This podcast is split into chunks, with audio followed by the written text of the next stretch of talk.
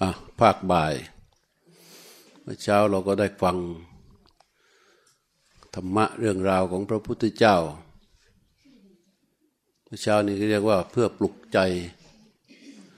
เรามาไปที่ไหนนะ อยากจะชอบพูดมากที่สุดคือเรื่องพระพุทธเจ้านี่แหละแต่ว่าพูดไม่ใช่ให้โยมมีความรู้นะพูดให้โยมรู้สึกไอ้ความรู้มันมีเยอะ แต่ละคนมันจำกันได้เยอะ แต่เรื่องราวของพระพุทธเจ้าเนี่ย มันเป็นเรื่องที่จะต้องเกิดในความรู้สึก จึงจะได้ประโยชน์ ในความรู้มันป้องกันช่วยเราไม่ได้ความรู้ความรู้โดยทั่วไปนะ แต่ในความรู้สึกที่เรียกว่าปฏิวิทาปฏิวิทาคือมันเกิดแล้วแนบสนิทในใจของเรา มันจึงจะได้ประโยชน์ มันเหมือนอย่างนี้ เหมือนเรารู้สึกรักแม่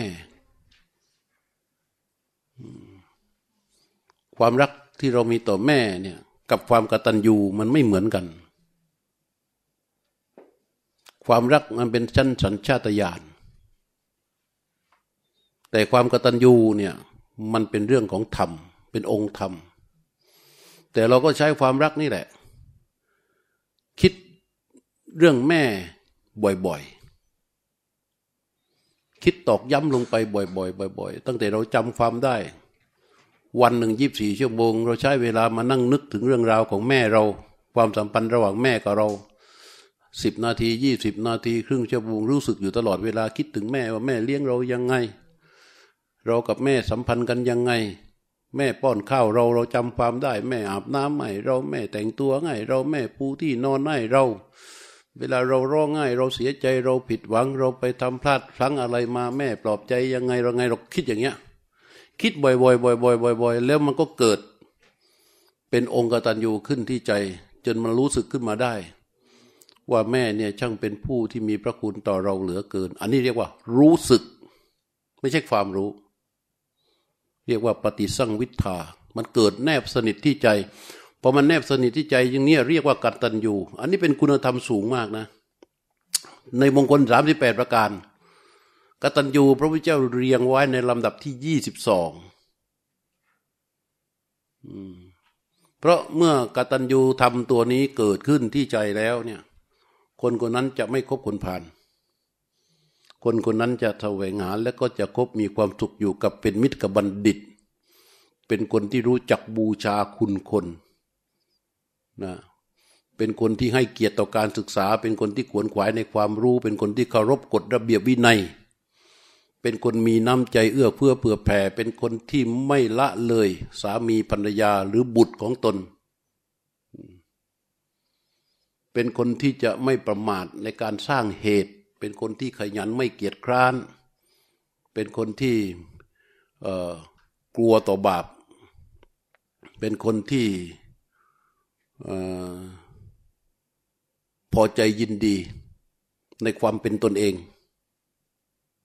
นั่นแหละจึงเป็นกตัญญูขึ้นได้ คือมงคลข้อก่อนๆน่ะยี่สิบเอ็ดข้อ มันจะปฏิบัติได้หมดน่ะจึงเกิดเป็นกตัญญูเพราะจิตใจมันจะละเอียดมาก งดงามมากงั้นการการนึกถึงแม่บ่อยๆอย่างที่ว่าเนี่ยนั่นนึกถึงพระพุทธเจ้าก็เหมือนกันไอ้ไอ้ที่เราอ่านจากพระไตรปิฎกเราอ่านจากหนังสือนั่นนี่นั่นมันเป็นความรู้ ความรู้เราเข้าใจจำได้แล้วเราก็วาง แล้วเราก็ไปเล่าให้คนอื่นฟัง เราก็พูดให้คนอื่นฟัง ใช่ไหมไม่ใช่ความรู้สึก ไม่ใช่องค์ธรรม แต่ถ้าองค์ธรรมหมายความว่า ในความรู้นั่นแหละ เราคิดบ่อยๆ คิดบ่อยๆ คิดบ่อยๆ รู้บ่อยๆ ระลึกบ่อยๆ ระลึกบ่อยๆ ระลึกบ่อยๆ ระลึกบ่อยๆ หลวงปู่มั่นท่านเลยให้อุบายในการภาวนาพุทโธ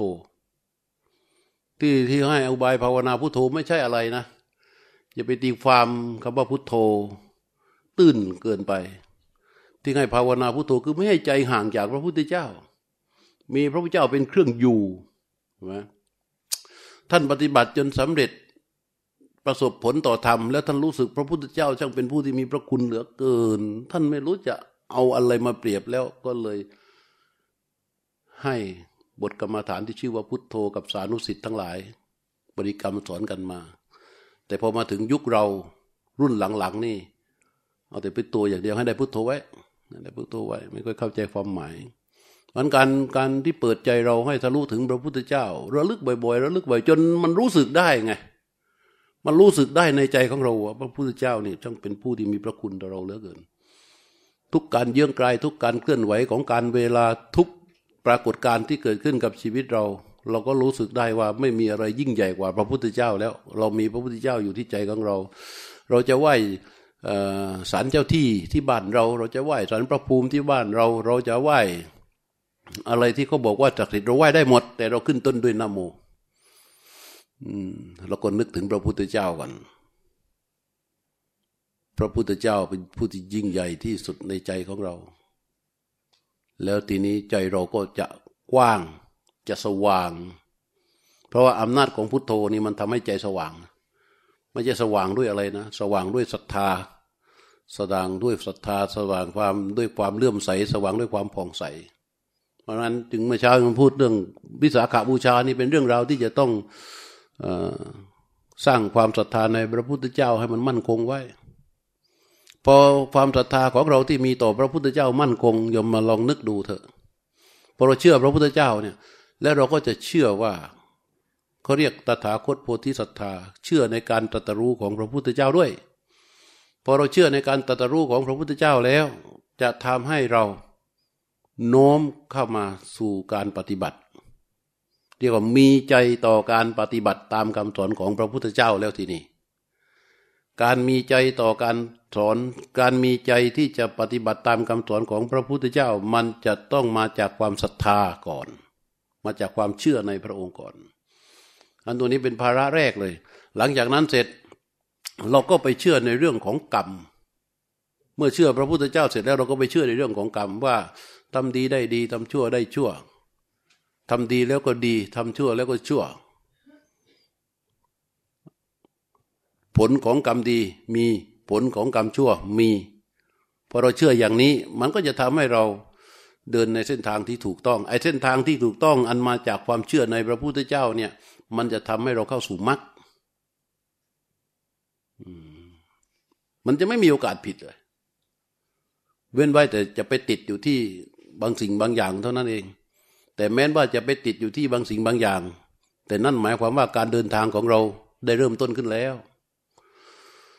ถ้าเราจะไปเชียงใหม่ตีตัวรถไฟจากหัวลำโพง ตัวนาตีถึงเชียงใหม่แล้วเราขึ้นรถที่หัวลำโพง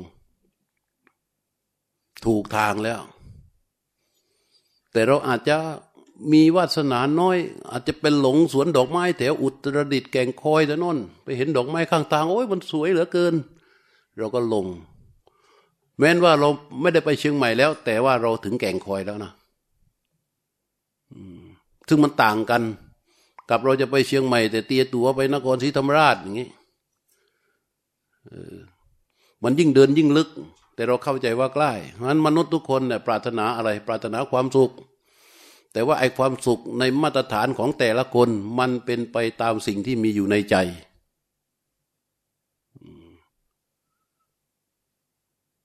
ในใจของเรามีอะไรเป็นคุณสมบัติอยู่ มันก็จะมีมาตรฐานของความสุขตามสิ่งที่มีอยู่ในใจ ราะใจมันเป็นหัวหน้าใจมันเป็นใหญ่ ใหญ่กว่าเรื่องราวทั้งหมดพระเจ้าบอกว่าจิตตสะ เอกธรรมมัสสะสับเบวะวสมันวคูสัพสิ่งตกอยู่ใต้อำนาจของสิ่งสิ่งหนึ่งสิ่งนั้นคือจิตนี่ทีนี้เมื่อความสุขเป็นไปตามมาตรฐานของสิ่งที่มีอยู่ในใจ ความสุขนั้นเลยเปลี่ยนแปลงตลอดเวลา ไม่มีสิ่งใดที่เป็นสุขจริง อะไรที่เราเคยรู้สึกว่าเป็นสุขแต่ละช่วงชีวิตของเรา ไล่จับมาดูได้บัดนี้มันหายไปหมดทำไมมันถึงหายไป เพราะมันไม่ใช่เรื่องจริง มันเป็นแค่เรื่องที่เปลี่ยนแปลง แม้สิ่งที่เราปรารถนาอยู่ในปัจจุบันมันก็เปลี่ยนแปลง เพราะฉะนั้นทั้งหมดทั้งสิ้นที่นี้เกิดขึ้นไม่ใช่เกิดขึ้น เฉพาะรุ่นราวของพวกท่าน แต่มันเป็นไปตามกำลังในเวียนว่ายในระบบของสังสารวัตนี้ มีมาตั้งแต่เดิมนั่นแหละ ไม่มีอะไรผิดแปลก ไม่มีอะไรใหม่ เป็นของเก่าเป็นแบบนี้ พระพุทธเจ้าเลยตรัสรู้ขึ้นในวันวิสาขาบูชา แล้วก็ประกาศพระธรรมจักรกับปวัตนสูตรนั่นแหละเป็นทฤษฎีปฏิวัติเป็นคำสอนที่เรียกว่าปฏิวัติที่เรียกว่าปฏิวัติยังปฏิวัติยังนั่นนะคือการปฏิวัติเลย ปฏิวัติจากการที่คนเข้าใจเรื่องของความสุขต้องแสวงหา และจะมีการแสวงหาตลอดเวลา แสวงหาหมายความว่ามันอยู่ข้างนอกอะเหตุและปัจจัยของความสุขต่อใจของเรา มันอยู่ข้างนอก เราก็ต้องแสวงหา ศาสตร์ต่างๆ ทุกทฤษฎีที่เกิดขึ้นจากนักคิดทั้งหลาย เป็นวิธีการที่จะให้เราจัดการตัวเราเอง เพื่อให้มีความพร้อมในการที่จะไปแสวงหาข้างนอก และให้เกิดความสุข พระพุทธเจ้าปฏิวัติไม่ไม่ยอมรับและก็เปิดให้เห็นว่านั่นไม่ใช่สิ่งที่ถูกต้อง นั่นไม่ใช่ความจริง นั่นไม่ใช่เส้นทางของความสุข แล้วก็ชี้ให้เห็นเลย ว่าเราแสวงหาสิ่งใดได้มายึดครองแล้ว สิ่งนั้นก็จะเป็นทุกข์กับเรา ทุกๆเรื่องที่เราแสวงหายึดครอง แล้วก็เป็นทุกแสวงหายึดครอง แล้วก็เป็นทุกแสวงหายึดครอง แล้วก็เป็นทุกไม่มีสิ่งใดที่เราแสวงหายึดครองแล้วเป็นสุขเลยแม้แต่อย่างเดียว พระเจ้าเลยปฏิวัติหันกลับมา เพื่อ ให้เราหาจัดการข้างใน ว่าสุขที่แท้จริงนั้น มันไม่ได้อยู่ที่อื่น ไม่ได้อยู่ข้างนอก มันอยู่ข้างในใจของเรา คือใจของเรา ถูกอวิชายึดครองพื้นที่ไป เราก็ต้องปฏิบัติเพื่อยึดครองพื้นที่ใจของเราให้เป็นวิชาให้ได้ และมันก็จะไม่ตันอยู่ที่ทุกข์เรียกว่ามันก็จะพ้นจากทุกข์อยู่กับสิ่งที่ใครๆเขาเป็นทุกข์โดยที่ตนไม่ต้องทุกข์ด้วยอำนาจของวิชา นี่เรียกว่าการปฏิวัติของพระพุทธเจ้าในครั้งนั้น และถ้าใครเป็นลูกศิษย์ของพระพุทธเจ้า ก็จะต้องปัดไปตามแนวทางนี้ จะติปัดปฏิบัติอย่างไรก็ช่าง แต่เพื่อให้เกิดวิชาเพื่อให้พ้นจากความทุกข์ ถ้าไม่เช่นนั้น เราก็ตีตัวผิด ขึ้นกระบวนผิด แม้นว่าเราปรารถนาที่จะไปเชียงใหม่ แต่ตีตัวเราตัวตัวเรามันผิด ขบวนที่เราขึ้นก็ผิด ยากที่เราจะไปเชียงใหม่ได้เหมือนกัน เราปรารถนาความสุข แต่เราสร้างเหตุผิด เราใช้หลักการผิด เราก็ยากที่จะมีความสุขที่แท้จริงได้ฮันไอความสุขที่เรากำลังมีอยู่ แย่งกันหา แย่งกันถือครองอยู่ เป็นความสุขที่เราเกิดแล้วตายเกิดแล้วตายเกิดแล้วตายแล้วพบมาแล้วทุกพบทุกชาติ ไม่เคยมีอะไรแปลกเปลี่ยนเลย เป็นเหมือนเดิมแบบนี้แหละ เป็นเหมือนเดิมแบบนี้ สุขจากการที่ตาได้เห็นรูปแล้วก็ปรุงปรุงปรุงปรุงปรุงจนเกิดคำว่าเป็นของเราขึ้นมา สุขจากหูได้ยินเสียง ได้ฟังเสร็จแล้วก็ปรุงปรุงปรุงปรุงปรุงปรุงจนเกิดเป็นของเราขึ้นมา สุขจากการที่จมูกได้ดมกลิ่น รู้กลิ่นแล้วก็ปรุงปรุงปรุงปรุงปรุงจนเกิดเป็นของเราขึ้นมา สุขจากเกิดจากการที่ลิ้นได้สัมผัสกับรสแล้วเราก็ปรุงปรุงปรุงปรุงปรุงปรุงจนเกิดเป็นของเราขึ้นมา สุขเกิดจากการที่กายเราได้สัมผัส แล้วเราก็ ปรุงปรุงปรุงจนเกิดเป็นของเราขึ้นมา สุขเกิดจากการของใจของเราไปหน่วงนึก แล้วก็เปรียบเทียบสมมุติภายในใจของเราเอง แล้วเราก็ปรุงปรุงปรุงปรุงปรุงแล้วจนเกิดเป็นของเราขึ้นมาพอเป็นของเราขึ้นมาเพราะท่านแต่ละคนน่ะคำว่าของเรา มันอยู่ปลุพุนไปหมด แล้วใจเราก็เหมือนกับเส้นใยของเราหนึ่งชิ้น จะเหมือนเส้นใยยึดอยู่กับใจของเราหนึ่งเส้น นั้นถ้ามันมีเยอะมาก มันก็จะมีเส้นใยที่รัดรึงอยู่เยอะมาก ไอ้เส้นใยที่รัดรึงอยู่นี่แหละเขาเรียกสังโยชน์เนี่ยสังโยชน์เพราะฉะนั้นการระลึกถึงพระพุทธเจ้า ให้มันทะลุเข้าหาพระพุทธเจ้า ให้ใจเรามันฮึกเหิม กับการที่เรามีพระพุทธเจ้าเป็นที่พึ่ง มันก็จะอยู่ในเส้นทางของกุศล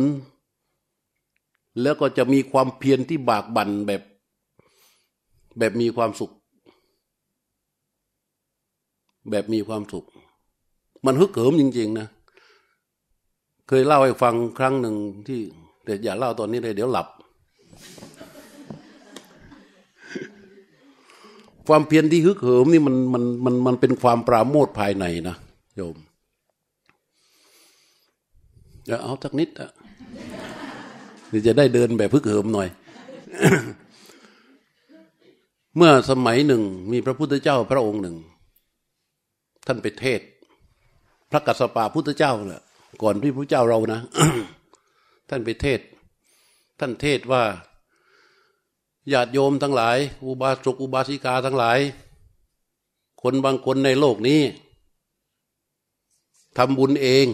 แต่ไม่ชวนคนอื่น คนประเภทนี้ เมื่อตายแล้วเมื่อละจากที่นี่แล้ว จะได้พวกสมบัติ แต่ไม่มีบริวารสมบัติ บางคนตัวเองไม่ทำแต่ชวนตัวคนอื่นทำคนประเภทนี้จะได้บริวารสมบัติไม่ได้พวกสมบัติ บางคนตัวเองก็ไม่ทำแถมด่าคนอื่นอีก ไม่ชวนใครทำไม่ตัวเองก็ไม่ทำคนอื่นก็ไม่ชวนขัดขวางเขาอีกคนพวกนี้ จะไม่มีพวกสมบัติและจะไม่มีบริวารสมบัติ ที่เรียกว่า อัตคัดขัดสนของจริงเลยนะให้คนบางคนตัวเองทำด้วย ชวนคนอื่นด้วย คนประเภทนี้จะมีทั้งโภกสมบัติ และบริวารสมบัตินี่พระกัสสปะพุทธเจ้าตนเทศ ในระหว่างนั้นมีคนฟังกันเยอะ มีเจ้าหนุ่มฉลาดคนหนึ่ง ไม่ได้ร่ำรวยอะไรนะแต่แกก็คิดว่าคำว่าพระพุทธเจ้าเนี่ยคำพูดของพระพุทธเจ้าเนี่ยเป็นสัจจะเป็นความจริง เป็นเรื่องจริงถ้าไม่จริงแล้วไม่พูดเพราะเราต้องทำตามที่พระพุทธเจ้าพูดนี่แหละสอนนี่แหละแกก็ตัดสินใจไปนิมนต์พระพุทธเจ้า ทั้งทั้งที่ตัวเองไม่มีกำลังนะตัวเองไม่มีสามารถหรอกไปนิมนต์พระพุทธเจ้าข้าแต่พระองค์พระเจริญพรุ่งนี้หม่อมชั้นขอนิมนต์พระองค์ กับพระพิทุสงฆ์ทั้งหมด รับพัฒหารเพนพระพุทธเจ้าบอกได้ จากนั้นแกก็จัดคนมาตีค้อง ตีกลองกระจายข่าวพระโฆษณาพี่น้องทั้งหลาย พรุ่งนี้ข้าพเจ้าได้นิมนต์พระพุทธเจ้ากับพระพิทูสงรับพัฒหารเพนใครจะร่วมกับข้าพเจ้ารับเป็นเจ้าภาพต่อพระพิทูกี่รูปให้แจ้งมา แล้วก็มีคนถือกระดาษถือของไปเขียนนะผ่านบ้านเตตีเตตีเอ้ยข้าพเจ้าเอาห้าร้อยเนี่ยคนนู้นก็บอกข้าพเจ้าสองร้อยคนนู้นบอกห้าสิบคนนู้นก็ร้อยหนึ่ง ห้าสิบร้อยหนึ่งยี่สิบสิบว่าไปเลยคนจองกันเยอะ ตัวเองก็สบายมาเนี่ยแกแกแกเชื่อในพระพุทธเจ้าแล้วแกเขาทำเลยไงทีนี้พอจองเสร็จแล้วแกก็เดินมาถึงมาเจอของจริงเข้าให้ ไอ้คนคนนี้เขาเรียกว่า ทุกขตะ เป็นคนที่จนที่สุดในเมืองนั้น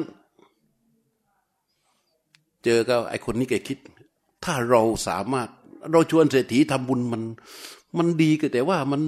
มันก็ได้ไม่เท่าไหร่หรอก แต่ถ้าเราสามารถชวนไอ้ไอ้ไอ้คนที่มันจนที่ไม่มีอะไรจะกินเนี่ย ให้ทำบุญได้นะ เราจะต้องได้ได้บุญมากแน่ คิดอย่างนี้นี่เจอบอกก็เพื่อนเอ้ยเรียกทุกตะ จากแต่ก่อนไม่ค่อยได้เรียกเพื่อนนะนะเพราะว่ามันจนเนี่ย มันคนยากเข็น บอกเพื่อนเอ้ยพรุ่งนี้ข้าพเจ้ารับนิมนต์พระพุทธเจ้าและพระพิทูสงฆ์ เพื่อนจะเอาเป็นเจ้าภาพพระสักกี่รูปล่ะเฮ้ยท่านพูดเล่นไป ข้าพเจ้านี่ ยังไม่รู้เลยว่ามื้อต่อไปจะกินอะไร ที่เดินออกมาหางานรับจ้างทำเนี่ย ยังไม่รู้เลยว่าจะได้กินอะไรในมื้อต่อไป แล้วจะเอาที่ไหนไปเลี้ยงพระ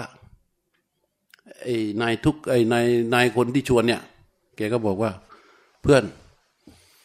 รู้ไหม ว่าในเมืองนี้บางคนมีที่นอนหนานุ่มอย่างดี มีหมอนอย่างสวยเลยนอนหนุนอยู่ บางคน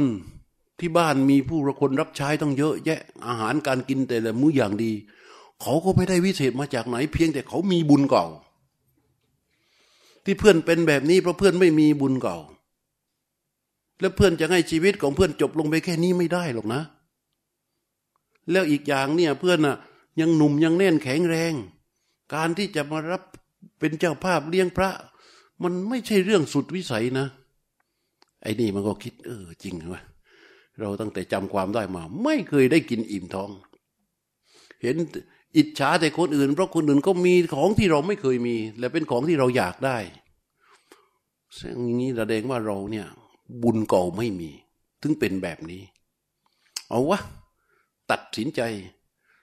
จะใช้ร่างกายของตนเองเรี่ยวแรงที่มีอยู่เนี่ย รับเป็นเจ้าภาพพระเรียงบอกท่านท่านจดเลยจดจดจดจดจดว่ายังไงข้าพเจ้านายทุกกะตะ ผู้จนที่สุดในเมืองนี้ รับเป็นเจ้าภาพเลี้ยงพระหนึ่งรูปไอ้ไอ้คนจดมันก็ เออจำได้แล้ว เห็นว่ารูปเดียวนะ ก็เลยไม่จด แต่ทุกกตะไม่อย่างนั้นนะ ทุกกตะพออย่างนั้นเสร็จก็นึกคิด มันไม่เรื่องเป็นเรื่องพอมันเริ่มทำแล้วมันมีความปราโมทไงยังไม่ใช่ปิตินะ มีความสุขมีความปราโมทเพราะว่าเรี่ยวแรงของเราที่จะใช้ต่อไปนี้ ไม่ใช่เพื่อตัวเราเองแล้วเพื่อให้ได้มาเพื่อที่จะเป็นเจ้าภาพในอาหารเลี้ยงพระหนึ่งรูป ไม่มีอะไรเพื่อตัวเองแล้ว เออ แล้วมันก็รู้สึกยิ่งใหญ่ขึ้นเรื่อยๆ ในความรู้สึกนี้ มันเกิดปิติแล้วมันเลี้ยงเป็นกุศลที่ใจใช่ไหมแล้วก็เลี้ยงไว้ด้วยความปราโมทเนี่ย เพราะฉะนั้นทุกการเยื่องไกลของทุกกะตะณขณะนั้น มันมีแต่ความปราโมทเพิ่มขึ้นเพิ่มขึ้นเพิ่มขึ้น ริมร่าระเริงบัวเราะสนุกสนานมีความสุข ฮึกเหิมนั่นน่ะฮึกเหิมแล้ว ทีนี้ไอ้ก็ กลับไปถึงบ้าน ไปบอกภรรยา บอกว่า เออ น้องเอ้ยอย่าว่าอย่างง้นอย่างนี้นะ วันนี้ข้าพเจ้ารับเป็นเจ้าภาพเลี้ยงพระ พรุ่งนี้หนึ่งองค์ เป็นเจ้าภาพหนึ่งองค์ ไอ้ข้างขวายภรรยานั่นน่ะ ก็ได้ข่าวมาอยู่แล้ว ว่าเขาจะเลี้ยงพระกัน ตัวเองนึกเสียดายว่าไม่มีโอกาส อยากเป็นอยู่แล้ว พอสามีโบแบบนี้ก็ดีใจด้วยคิดว่าอนุโบธนาทีนี้มันก็สองแรงบวกดิทีนี้เขาฮึกเหิมมาทั้งสองแรงบอกทำไงพี่จับมือกัน ออกไปถนนรับจ้าง หางานเดินหางานแบบยิ้มแย้มแจ่มใสเลย ทุกทีทุกทีนะไปต้องคอยก้มๆหลบหลบเงยเงยแบบเขียมเขียมเจียมตัวเพราะเพื่อตัวเองนะกลัวเขารังเกียจไง แต่วันนี้ไม่ใช่ วันนี้ไปด้วยความฮึกเหิมไปด้วยความปราโมทจับมือกันสองคนภรรยาเนี่ยสองคนผมเนี่ยเดินไปบนถนนเข้าไปหางานพอเขาบอกว่าไม่มีงานนะ ก็ไม่เป็นไรยิ้มแย้มแจ่มใสเดินไปต่อหาต่อ จนถึงบ้านเศรษฐี บอกท่านเศรษฐีมีงานให้ข้าพเจ้าทํำไหมบอกเฮ้ยเองหางานทำไมหน้าตาเองรื่นเริงแจ่มใสเหมือนกับคนมีครบหมดแล้ว ไม่ใช่หรอกข้าพเจ้าต้องรีบหางาน เพื่ออะไรเพื่อว่าพรุ่งนี้เนี่ย ข้าพเจ้ารับเป็นเจ้าภาพเลี้ยงพระรูปหนึ่ง เพราะฉะนั้นข้าพเจ้าต้องรีบทำงาน ท่านมีงานไหมไอเศรษฐีแกรับเป็นเจ้าภาพพระร้อยหนึ่ง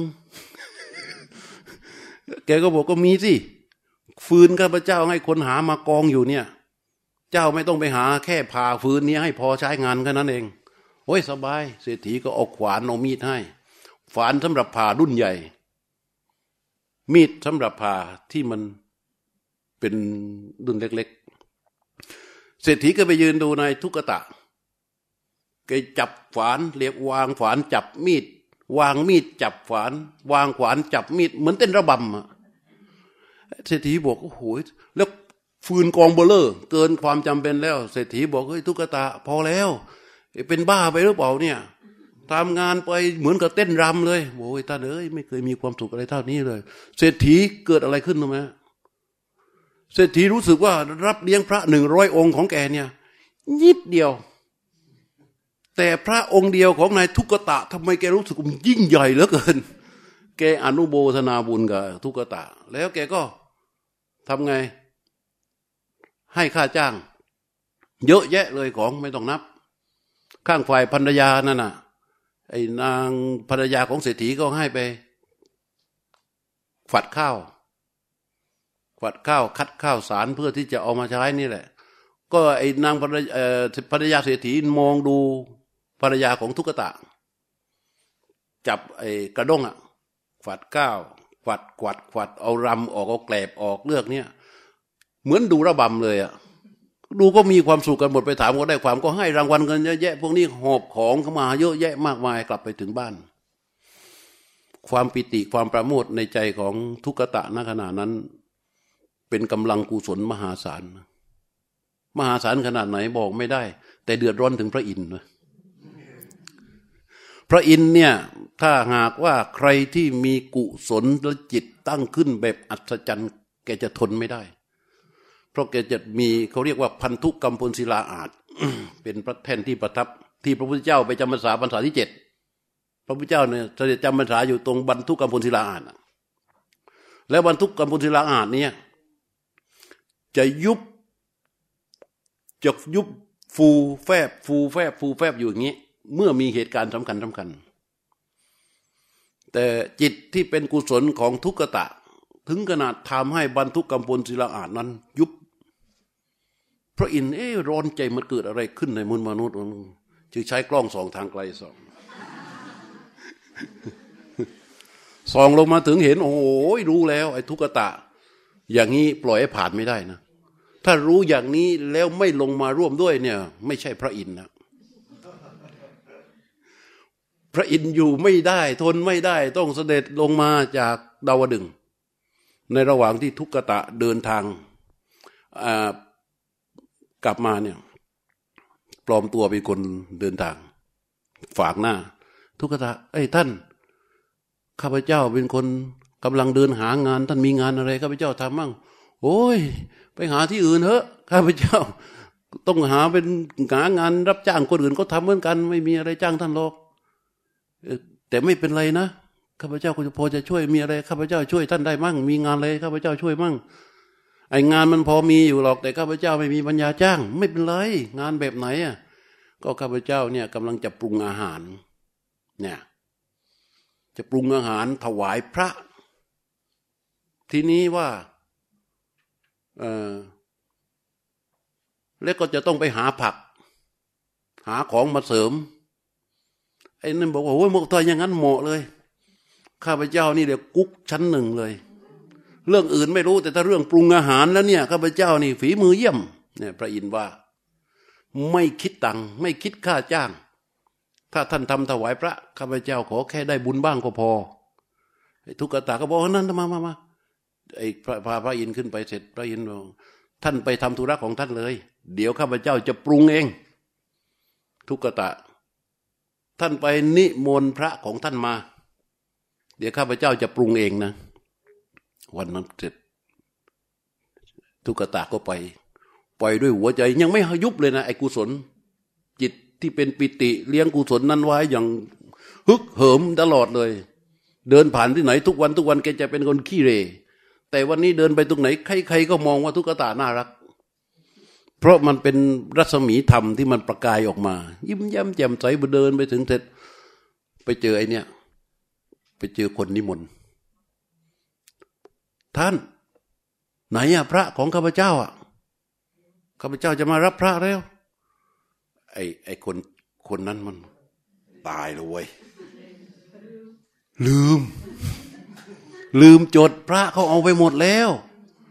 บอกไอ้ขอโทษทูกระตาเอ้ยพระหายหมด พระให้เขาไปหมดแล้วข้าพเจ้าเสียใจจริง ๆ ทุกตะจากที่ว่ามีกุศลตั้งอยู่ แล้วมีปิติเลี้ยงกุศลนั้นอยู่นะพลิกกลับมันเหือดแอ่งเข้าไปข้างในหัวใจ มันเหมือนกับหอกเป็นร้อยเล่มพันเล่ม เสียบแทงเข้ามาที่หน้าอกตัวเอง เจ็บสุดตัวลงนั่งกองกับพื้นเลย ความผิดหวังครั้งนั้น ร้องห่มร้องไห้คนเดินผ่าน ก็มาล้อมสิกดดันใคร กดดันคนนิมนต์เนี่ยเนี่ยกดดันคนนิมนต์โอ้ท่านทำไมทำอย่างนี้โอ้ยทำไงอะไอคนนี้แกบอกว่าเอาอย่างนี้นะทุกตัก มันยังไม่หมดหวังที่ทีเดียว คือในวัดเนี่ย พระหมดแล้วก็จริง แต่มีอยู่องค์หนึ่ง ไม่มีใครสามารถที่จะไปแสดงตัวเป็นเจ้าภาพได้สำหรับองค์นี้ ขึ้นอยู่กับว่าท่านจะเอาบาตรให้ใคร ก็ถามว่าใคร ก็พระพุทธเจ้าไง ขึ้นอยู่ว่าพระพุทธเจ้าจะเอาบาตรให้ใคร และข้าพเจ้าได้ยินมาว่า พระพุทธเจ้านั้นจะสงเคราะห์คนที่จนที่สุดก่อน แต่ท่านต้องใจกล้านะ เพราะหน้ากุฏิในขณะนี้มีทั้งพระราชาหลายเมือง มานั่งรอเพื่อที่จะรับบาตรมีพระราชาหลายเมืองมีมหาอมาตย์มีพระมหาอุปราชมีกษัตริย์ มีพ่อค้าเศรษฐีกับพราหมณ์พราหมณ์มหาศาลเยอะแยะนั่งเรียงเป็นแถว เพราะฉะนั้น ท่านเดินเข้าไปเนี่ย ท่านต้อง พอได้ยินว่า ท่านจะสงเคราะห์คนจนที่สุดใช่ไหม ใช่ เสร็จชั้นแล้ว เพราะว่าในเมืองไม่มีใครจนเท่าเท่าแกจริง ๆอะ เสร็จชั้นแล้ว กลับมาอีก ทีนี้เรี่ยวแรงมันมาจากไหน ไม่รู้ไปถึงหา พระพุทธเจ้า มุ่งตรงไปที่กุฏิทหารอยู่เป็นเรียงแถวนะเพราะว่ามีพระมหากษัตริย์อยู่หลายพระองค์อะรออยู่ที่หน้าพระกุฏิพระเจ้าเขาก็ มาต้องไม่ไม่สนเลยเดินผ่าเข้าไปเลย จนไปถึงไอ้กษัตริย์ก็บอกว่า ทุกกะตะ นี่ไม่ใช่เวลาของเจ้า ปกติเข้าวัดเหมือนกัน ไปไหมรู้ไหมไปกินไปไปกินของที่พระฉันเหลือนะไปทุกวันเหมือนกัน แต่วันนี้ไม่ใช่ เดินพุ่งเข้าไป ใครเข้ามาขวางไม่ฝนฝ่าเข้าไปอย่างเดียวพอไปถึงหน้าธรณีประตู คุบเข่าลง แล้วเอาหัว กราบโขกลงไปบนธรณีประตู ประดมมือแล้วส่งเสียงเข้าไปข้างในว่าข้าแต่พระผู้มีพระภาคข้าพระองค์ชื่อทุกขตะ เป็นคนจนที่สุดในเมืองนี้วันนี้ได้รับนิบนไปรับเป็นเจ้าภาพที่จะเลี้ยงพระพิสุหนึ่งรูป แต่ไม่มีพระพิสุให้ข้าพเจ้าแล้ว เหลือแต่พระผู้มีพระภาคผู้เดียว ขอพระองค์โปรดประทานบาตรให้ข้าพระองค์เถิด พระพุทธเจ้าเปิดประตูส่งบาตรให้เลย บาตรพระพุทธเจ้าลงอยู่ในมือของนายทุกตะเนี่ยนะ กษัตริย์พระเจ้าประทานบาตรเสร็จยังไม่ออกมา ยืนไอ้ทุกตะถือบาตรอยู่เนี่ยนะ กษัตริย์บอก ทุกตาบาทจะมีความหมายอะไรกับเจ้า แล้วมันเป็นธรรมดาว่า เมื่อพระพุทธเจ้าประทานบาทไว้ในมือใคร ถ้าพระองค์ไม่ทรงรับสั่ง ใครก็เอาไปไม่ได้ อันนี้เขาบอกว่า ทุกตา ข้าพท่านน่ะไม่ใช่ต้องการบาทนะ ท่านต้องการเงิน ข้าพเจ้าให้ท่านเลยหนึ่งพันกหาปณะนะ ทุกกะตะถือบาทอยู่เนี่ย บาทมีมูลค่ามากกว่าหนึ่งพันเพิ่มไปเรื่อย มูลค่าของบาทในขณะนั้น เพิ่มไปเรื่อยเพิ่มไปเรื่อยเพิ่มไปเรื่อยทุกตะก็ยิ่งมีมูลค่าของบาทนั้น เพิ่มขึ้นไปเรื่อยไม่ให้ใครอะถือเองอะปิติที่มีอยู่ในขณะนั้นโอ้ยมหาศาลเลย จนถึงพระพุทธเจ้าเสด็จมา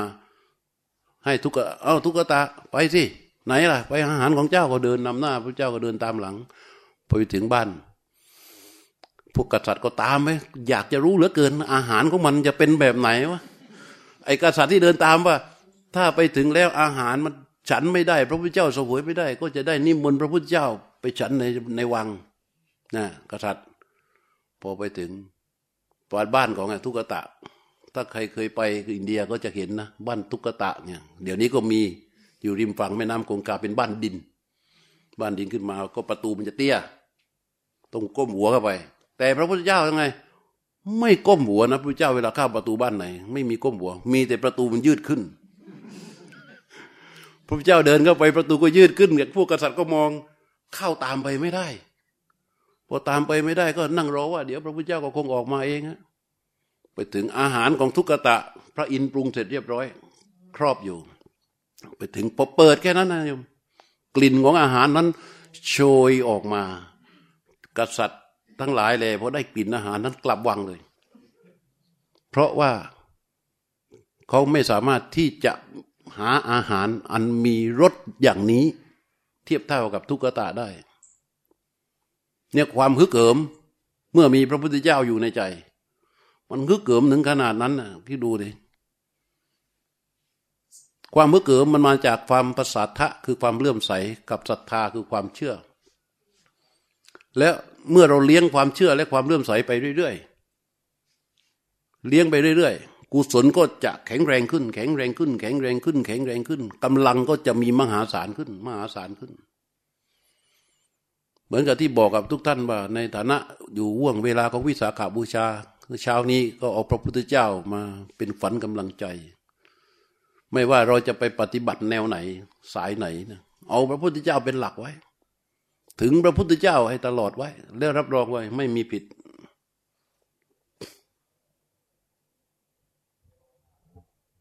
ต่อไปนี้ เราก็จะปฏิบัติกันเนาะในการเจริญสติ เมื่อเช้าก็น่าจะมีการฟัง ฟังเสียงในการเจริญสติด้วยอนาปานสติ แต่ว่าเดี๋ยว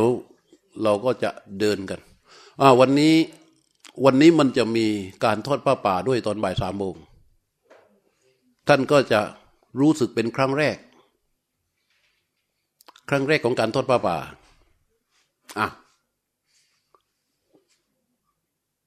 ครั้งแรกจริงๆหนึ่งทอดนอกวัด อ้าวสองมีการฟังธรรมและมีการปฏิบัติเจริญจิตภาวนาก่อน ทั้งเดินจงกรมและนั่งสมาธิ แล้วค่อยไปทอดผ้าป่ามีที่ไหน ครั้งแรกไหม ครั้งแรกสิ เออ อันนี้เลยมันเป็นแบบอย่าง เช้าขึ้นมาถึงก็รับศีล ฟังเทศนั่งสมาธิ ฟังเทศ ทานอาหาร เสร็จแล้ว ฟังธรรมอีกหน่อยหนึ่งแล้วก็เดินจงกรม เดินจงกรมเสร็จแล้ว นั่งสมาธิ นั่งสมาธิเสร็จแผ่เบตตาแผ่เบตตาเสร็จ ทอดผ้าป่าแม่ครั้งแรกไหมทีเนี้ยครั้งแรก ถ้าเราไปทอดผ้าป่าที่อื่นจะเป็นไงป่านี้กำลังแห่พุ่มอยู่ใช่ไหมแห่พุ่มมั่งหรือไม่ก็ไปเอาตอนเวลานั่นแหละ บางคนก็ได้แต่อีมานิมายังพันเตอย่างเดียว แต่วันนี้ไม่ใช่ วันนี้เรามาประกอบสั่งสมกุศล ให้มันบ่มเพาะมันเยอะๆๆขึ้น แล้วค่อยไปทอด ต่อไปนี้ก็ให้ท่านทั้งหลายแยกย้ายกัน เพื่อไปเจริญสติด้วยการเดินจงกรม การเดินจงกรม ก็คือการเจริญสตินั่นแหละ แต่เอาเท้าเป็นเครื่องอยู่ของจิต ถ้านั่ง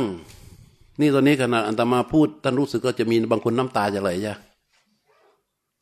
เพราะว่าทีนมัทะมันแรง ความง่วงมันแรง รู้สึกน้ำตามันจะไหล ยิ่งทานอาหารนะจริงๆโยมไว้ไม่เจอกับตัวไม่รู้หรอกนี่เจอแล้วสิไอเดี๋ยวเราก็เดิน เดินก็คือว่าตั้งใจรู้การเคลื่อนไหวของเท้า เท้าจะเป็นเครื่องที่ถูกรู้ จะมีจิตรู้และเท้าคือสิ่งที่ถูกรู้ของจิต แล้วก็กำหนดเท้าที่เคลื่อนไปนั้น ให้จิตรู้ทุกขณะในขณะนี้ที่เคลื่อน แล้วก็ควรจะเดินสามจังหวะ อืม เพราะว่าคนมันเยอะที่มันน้อย เอาใกล้ๆพอได้เดิน รู้ในการที่เท้าของเรายกขึ้น รู้ในการที่เท้าของเราย่างไป รู้ในการที่เท้าของเราเหยียบลง พอ ทั้งซ้ายและขวา วิธีการปฏิบัติ ใครไม่เคยเดินจงกรมไม่มีหรอก หรือมีมีไหมมีไหมที่ไม่เคยเดินไม่มีหรอก ไม่เคยเดินมีไหมไม่มี เดินมาแต่เด็กๆแล้ว เวลาเดิน ใครจะเคยเดินมาแบบไหนไม่เป็นไร แต่วันนี้ขอว่า ไม่ต้องภาวนา ไม่ต้องภาวนา เอาแค่สติรู้การเคลื่อนไหวของเท้าแต่ถ้าใครเคยใช้คำว่าหนอ วันนี้ก็ลองดู ลองไม่ต้องใช้ดู ลองไม่ต้องใช้คำว่าหนอดู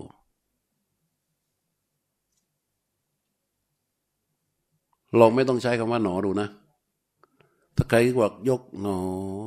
อย่างหนอ เหยียบหนอ ลองไม่ใช้ดูวันนี้ลองไม่ใช้ดู แล้วก็ไม่ต้องท่องด้วยว่ายก ย่างวาง เหยียบไม่ต้องท่องด้วย อาการยกอาการย่าง อาการเหยียบเป็นเพียงแค่อาการ ไม่ใช่สัญญา ไม่ใช่เราไปคาดหมาย ไม่ใช่ไปท่อง แต่เราจะรู้ในขณะที่เท้าส้นยกขึ้นเนี่ย แล้วก็ซ้อม ซ้อมดูว่าจิตรู้ควรจะเป็นยังไง